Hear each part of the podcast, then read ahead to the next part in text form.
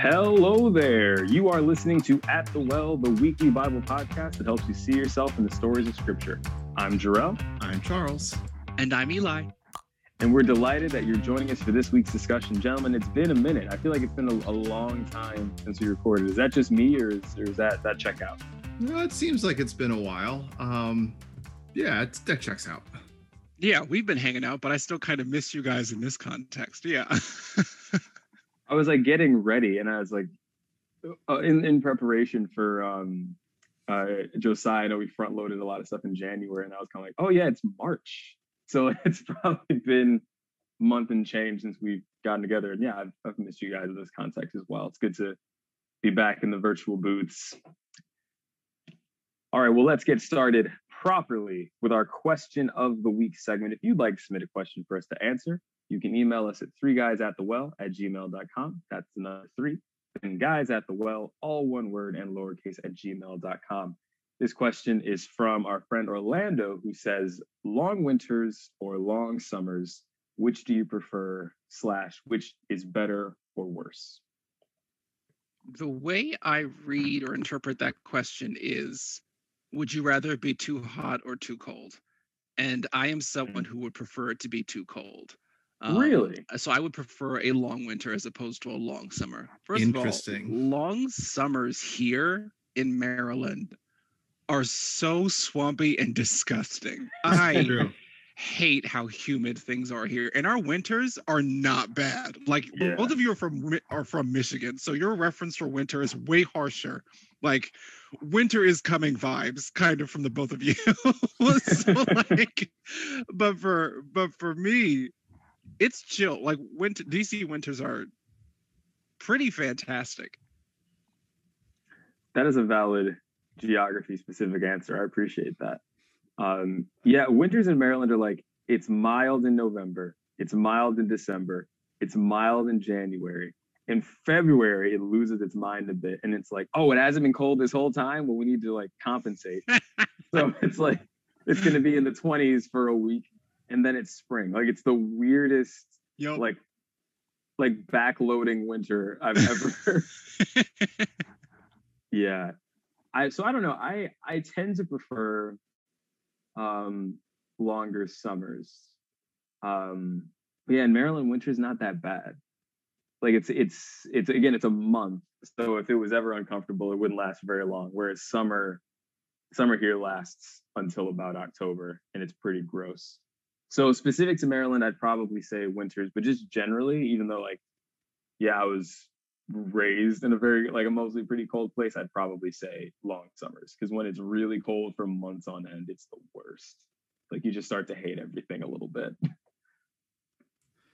I think my answer is like exactly as Jarrell's. Uh, I think I'd prefer generally a longer summer, um, but like not if it's like Maryland because yeah, it's a swamp out here and I it bleh. Um, yeah, no thank you. And winters are just like considerably preferable to to Michigan winters.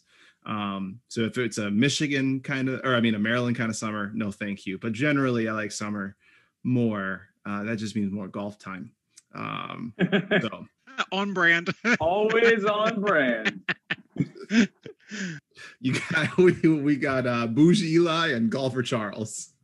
Charles, I'd rather be golfing Wesley. I mean, on a day like today, brothers, I love doing this with you, and we're talking about the word, and that's always worth it. But man, well, I wish I was golfing. during during the recording, Charles is looking out the window. Was like, you're in the back nine right now. I respect that. I, it is very, very nice outside. We got through the one really cold week of February. Now we're in March, and the weather is actually pretty delightful. Oh man, well, good, good discussion there. Let's let's get into it. We are opening a brand new season today, season five, which goodness, I am just now realizing we have not named.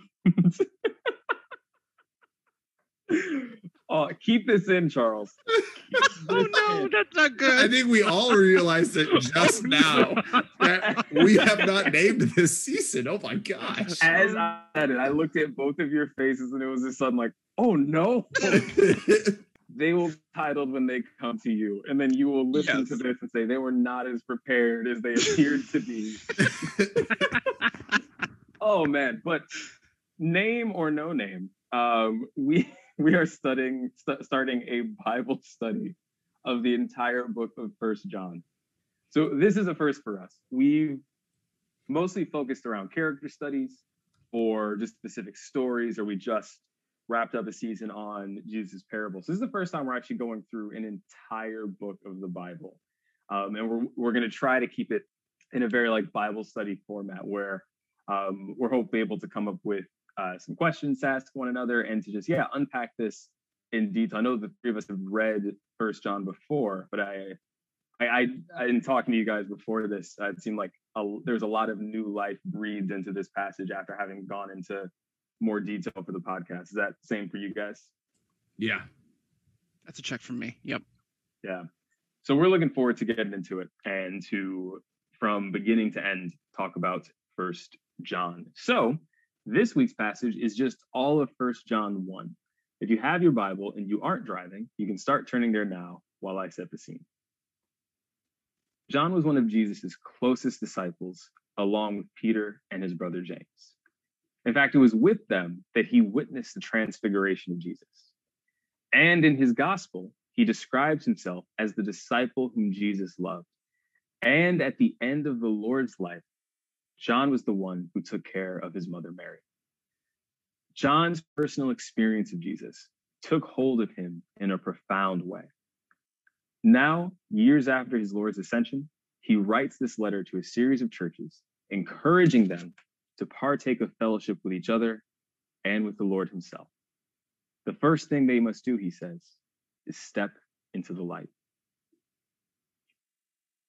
That which was from the beginning, which we have heard, which we have seen with our eyes, which we have looked upon and our hands have handled concerning the word of life. The life was manifested, and we have seen and bear witness and declare to you that eternal life, which was the Father and was manifested to us.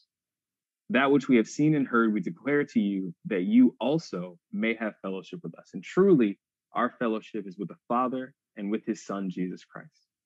And these things we write to you that your joy may be full. This is the message which we have heard from him and declare to you that God is light, and in him is no darkness at all. If we say that we have fellowship with him and walk in darkness, we lie and do not practice the truth. But if we walk in the light, as he is in the light, we have fellowship with one another, and the blood of Jesus Christ, his son, cleanses us from all sin. If we say that we have no sin, we deceive ourselves, and the truth is not in us. If we confess our sins, he is faithful and just to forgive our sins and to cleanse us from all unrighteousness. If we say that we have not sinned, we make him a liar, and his word is not in us. Gentlemen, what are some key takeaways from this passage, First John chapter 1? So, one of the most, I don't know, beautiful things is just the consistency between what John is delivering in this letter and his gospel uh, writing. Like, so uh, in the first verse of what you read, Jarrell, uh, this, we, this we proclaim concerning the word of life, the life appeared, we have seen and we've seen it and testified to it, so on and so forth. John seems like absolutely captivated by the fact that Jesus was present in the beginning. Um, this sort of like preeminence that Christ has um, before creation um, was established by God the Father. And so, like, it just immediately made me think of his gospel, the first few verses of that. In the beginning was the Word, and the Word was with God, and the Word was God. He was with God in the beginning. Through him, all things were made. Without him, nothing was made that has been made. In him was life. And that life was the light of all mankind. The light shines in the darkness, and the darkness has not overcome it. And so, like, very beautifully, uh, John is, in a very reverential way, obsessed with the identity of Christ and I want that to develop in me as we go through this Bible study. Yeah, there seems to be this recurring motif of light and darkness, you know, up John chapter one. So the Gospel John chapter one, as you just read, very clearly talks about this. And I think you can correct me if I'm wrong, Eli, because I think you've read it um, Reese Morrison and I that that kind of theme carries through the Gospel of John, um, and we see that I think in this first letter of John, um, particularly in this first chapter, I, I, I was I noticed that um, there's a lot of uh, darkness and versus light, righteousness versus unrighteousness. So there seems to be this this continuing theme, and and what struck me was that there's something here about being in fellowship with God and being in the light, and yeah, there just seems to be that kind of theme run, running through at least this first chapter and i think even into chapter two which we'll get about get into uh next our next episode. Yeah kind of to echo all of that i as you guys were like saying i was reading this in parts of it i was like this sounds familiar. Like i feel like i've read this oh another part of the bible which speaks to just like yeah the beauty of john's writing and just like the consistency of it um, in particular, there was a verse that I remember. I remember exactly where I was when I read this and was like, "Oh wow!" I was like in training for a summer camp job, and I was like reading.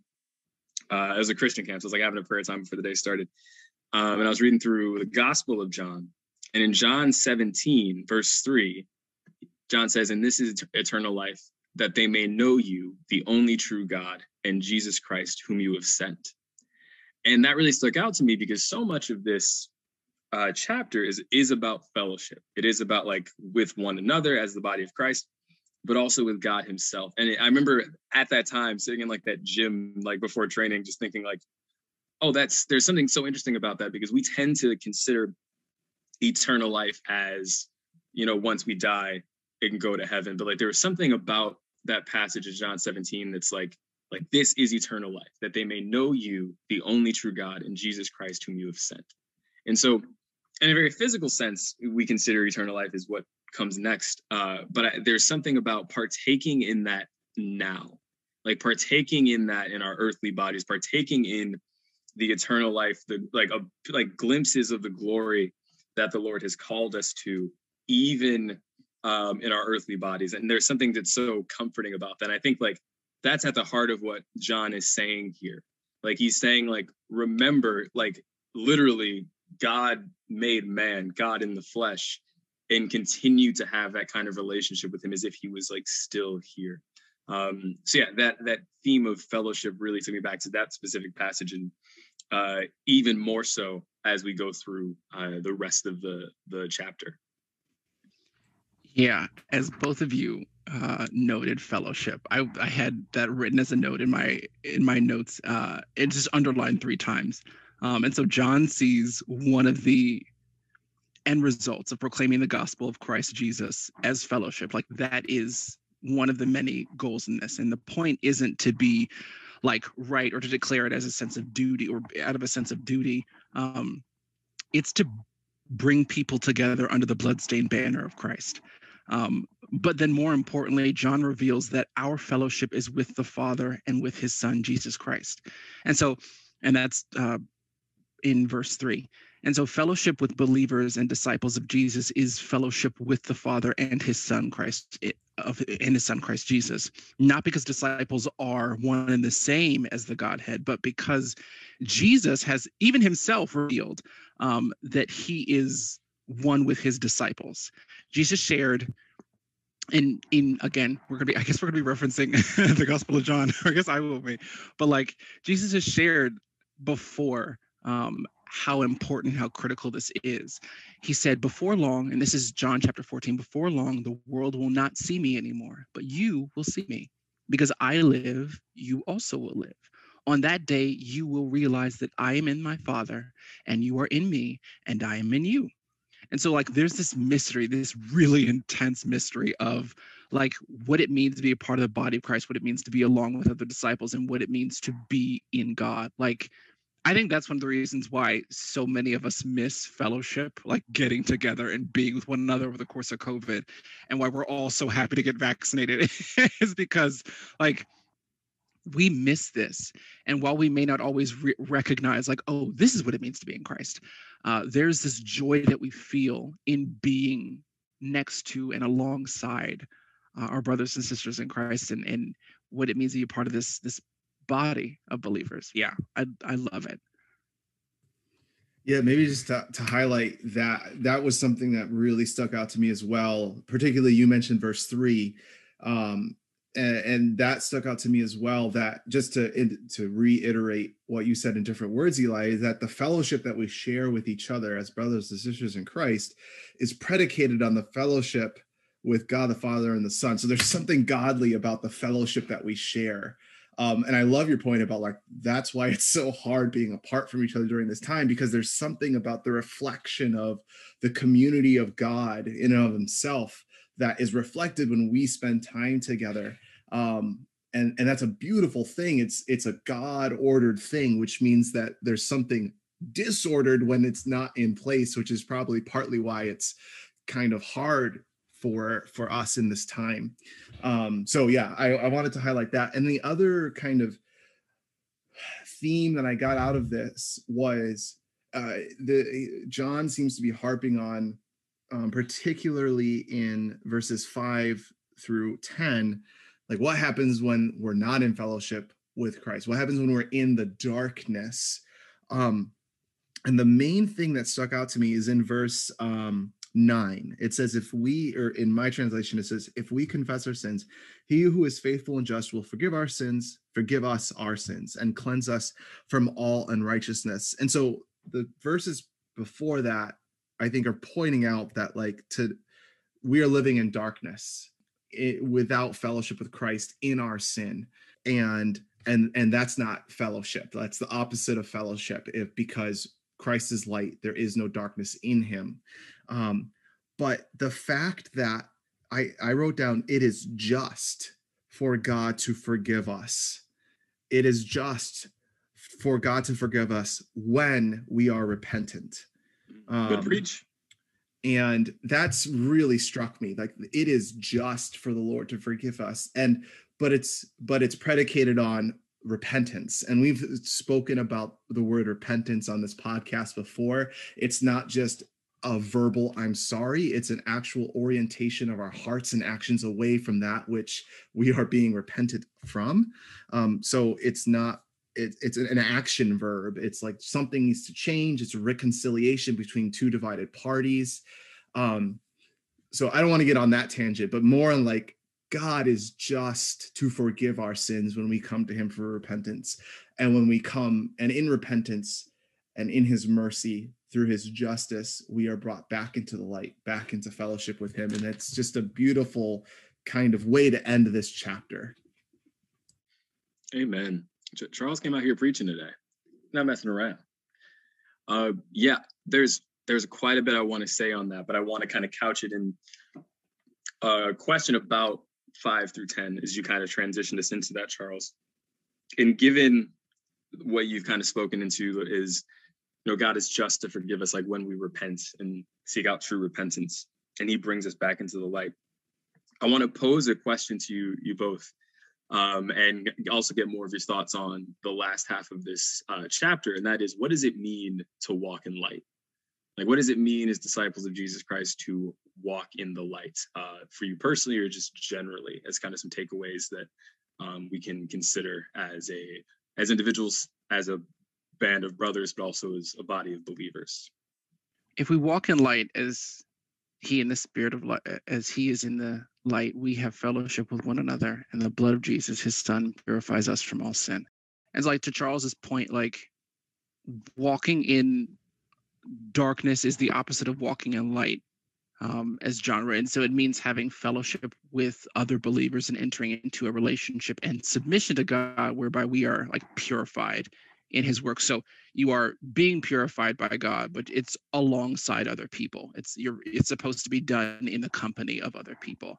Um and so like making strides toward i think walking in the light is making strides toward maintaining the fellowship that god calls us to in the first place um and protecting that like protecting um the means by which we have to gather protecting um the relationships that exist because God has brought us together as this family of believers um, and encouraging one another in this purification. I use that in, in air quotes, um, this sanctifying work that God has in the spirit, like that causes us to be obedient to Him. I think also walking in light is like like the way that Jesus calls us light and salt. I think also there's a degree of display, right? That that comes in it, like it not for the sake of spectacle, but for the sake of like it is good for light to be seen. Um, and and light showcases things. The first thing that god created was light. He declared that that would be like there is this notion that what is good is supposed to be evident and on display. Um, and that is i think in john's from john's perspective from a godly perspective that is best displayed in fellowship. No i was going to say uh, maybe it's best displayed in community which is really fellowship lived out i think is Yeah. is a good um, definition. And I actually think, Jarrell, this your question really actually feeds well into chapter two. So I feel like it's a good like hint at what something, and I, I'll kind of read um, a verse that I was going to talk about in when we talk about chapter two. So I'll just read this, and I think it answers your questions. This is uh, chapter two, verses three. The context would be we we are living in the light when we're in fellowship with Christ. Obviously, fellowship with brothers and sisters, but when we're in fellowship with Christ. And verse three in chapter two says, "Oh, sorry, let me." It's verse five. Uh, but whoever obeys His word, truly in this person the love of God has reached perfection. By this we may be sure that we are in Him. Whoever says, "I abide in Him," ought to walk just as He walked. So there's something here about walking in the light being in the light is walking as jesus did uh, is walking as he walked and we can talk a little bit about what that looks like i think when we actually start talking about chapter two but uh, that struck me as a biblical response to your question Absolutely. We're on top of it. We can't can't name a podcast on season on time, but we can transition between episodes really well. This is this is why you you show up for show up at the well. Um, so I think on that point, you both have hit really well on the, the community aspect of part of the way we live out fellowship with Christ is by living out fellowship with each other. Um, and that's a huge, huge piece. And it's one of the ways in which we walk in the light. I've also like as I was because this was that was the question that just jumped out to me as I was reading this, and I was like, what does that really mean? And I think I was hit with two not completely different definitions. There's one definition I think I would have had of what walking in the light would have meant when I was in like high school or college, and there's one that honestly the last year or two, um, the Lord has kind of like formed in me a perspective to to consider it in a different way. And I think for me, a long time walking in the light was just like you just not sinning, like trying not to sin, and that was that was really it. Um, and yeah, leaning on other people to help me walk in that way. And I think there's obviously a lot of truth to that. Part of what it means to have that fellowship with one another is to open ourselves up to one another. Like uh, James five says, confess your sins to one another and pray for one another. Like the fervent prayer of a righteous man avails much. Um, and so I think there's something to that as a means of avoiding sin or like the temptation or like battling temptation and doing that together. Uh, but the thing that uh, the Lord kind of spoke to me about it this time was just this sense of walking in light means allowing yourself to be vulnerable before God.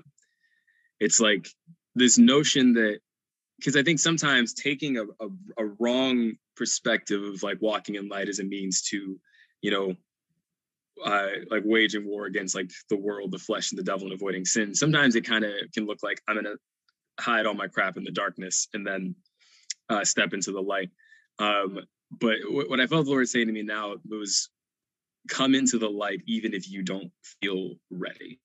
Like come into the light even if like the filth or the like stain or like the blood on your hands isn't washed away yet. Um, and then eh, going into verse seven, but if we walk in the light as he is the light, is in the light, we have fellowship with one another, and the blood of Jesus Christ, his son, cleanses us from all sin. And so this idea that like walking in the light doesn't mean putting our best foot forward or handling our crap and then putting our best selves ahead. It just means step into the light so that because that's where God is. We abide in the light because that's where God is. And stepping into that means that God can see you. And that's like a terrifying thought. Like I've had countless times in my life where I like obviously God can always see me, but like thoughts where I'm like, eh, don't really want to consider uh the king of the universe like looking at me right now. Uh, but there's something about this vulnerability of saying, of God saying, step into the light so that I can see you. Not so that it's easier for him to like smite you down, but so that he act so that he can go about the work of cleansing you from sin, so that he can go about the work of like washing away uh, the filth that we at times find ourselves in. Like step into the light so that I can see you, so that I can clean you. And like there's a vulnerability with God uh, that I want to have that I think John had um, that really comes out in this sense. It's an invitation to walk in light, not ju- not to be perfect, but because we trust that the God who sees us in the light will also use like use the uh that like perspective and that vantage point to like cleanse us from unrighteousness. So yeah, I don't. I'm gonna I'm gonna leave it there so it doesn't get the analogy doesn't get away from me. But that's what I like really really stuck with uh, when I was reading this a few days ago. Jarrell, I love the word vulnerability, and I love the fact that that you said like that that was the main point that you were making, like like coming into the light so that you can be vulnerable before God, before God, and like be cleaned by Him, be washed by Him, be made new by Him, and like I think one of the reasons we're afraid of vulnerability is because it leaves us open to being judged, scrutinized, harmed, and whatever else. And to your point, Jarrell, like, well, let's look at the character of God. Like, in order to be, in order, in order to more earnestly run towards the vulnerability that He calls us to, right? Like, it's not eh, to your point, like it's not so that we can be smote more quickly or more effectively. So in verse nine, as both of you read in some sense, like if we confess our sins, he is faithful and just. Like when Charles was talking about this before, the word just also like really it stuck out to me because why not why not merciful? Like I would have thought that merciful would have been a better word, but just is what John, who knew Christ way better than me because he knew him in the flesh and he was taught directly by him, like, why did you use that word, John? And so I was thinking about it, and this is the part where I actually started praying because I was like, what? How is it just to forgive? Like that's that's a merciful thing, Lord. And uh, this is what I got out of my prayer time a few days ago. God's mercy doesn't undermine his justice. We misunderstand the nature and proper function of mercy. Uh, I think far too often, I believe, or we believe, that we choose to exhibit mercy rather than justice. That if we choose to exhibit mercy rather than justice, as if they're somehow mutually exclusive or they're on the opposite side of a kind of spectrum, then we won't teach as good or as worthwhile a lesson as a lesson fueled by justice. We think that mercy is ineffective, it's weak, and it undermines what justice can accomplish. I think that's one of the reasons why we kind of we we fear being merciful because we don't think it will teach a lesson. Um, and so we we project that character onto God, like well if he's merciful with me how will i learn a lesson? Like i wasn't like punishment will teach a lesson but forgiveness kind of shields me from that. But god's biggest move in human history was a merciful one. Christ from the cross and risen like was his mercy and that mercy didn't undermine that justice. So like what do we know from that? Well we know that christ being judged for our sins taking our place um, was a merciful move from God, but that was also a just move from God. God utterly and like crushed his son, like absolutely crushed his son, and God was pleased to do that. We learn that from Scripture. Like God was pleased to crush him, and He was pleased to crush him because He set sin on him, and God hates sin. I think to his core because it goes against everything that he is holy, righteous, and good. He hates it. And so when he laid sin on his son, like sin died an awful death. Like it took hours for Christ to die, and he suffered the entire time through it. And God was pleased to not only kill sin, he killed sin slowly, he tortured it to death. Like Christ was tortured to death. And so, like, God offering us mercy in Christ on the cross was not undermining the fact that he absolutely annihilated sin. Like, and that was the justice that he was seeking after. God loved sinners, but he hates sin. And so, like, the justice is how he treats and deals with sin. The mercy is how he deals with sinners. And I don't know, thinking about that made me realize oh, mercy is a beautiful call to usher somebody into light, welcome them into light, so that their habits, their patterns of living, the things that keep them from being holy and righteous would be done away with and dealt with, but that they themselves would be left um, remade so that they can be loved into a new kind of life. But yeah, mercy does not undermine justice. And and I think that's helpful. At least it has been for me, and I hope that it's helpful for listeners.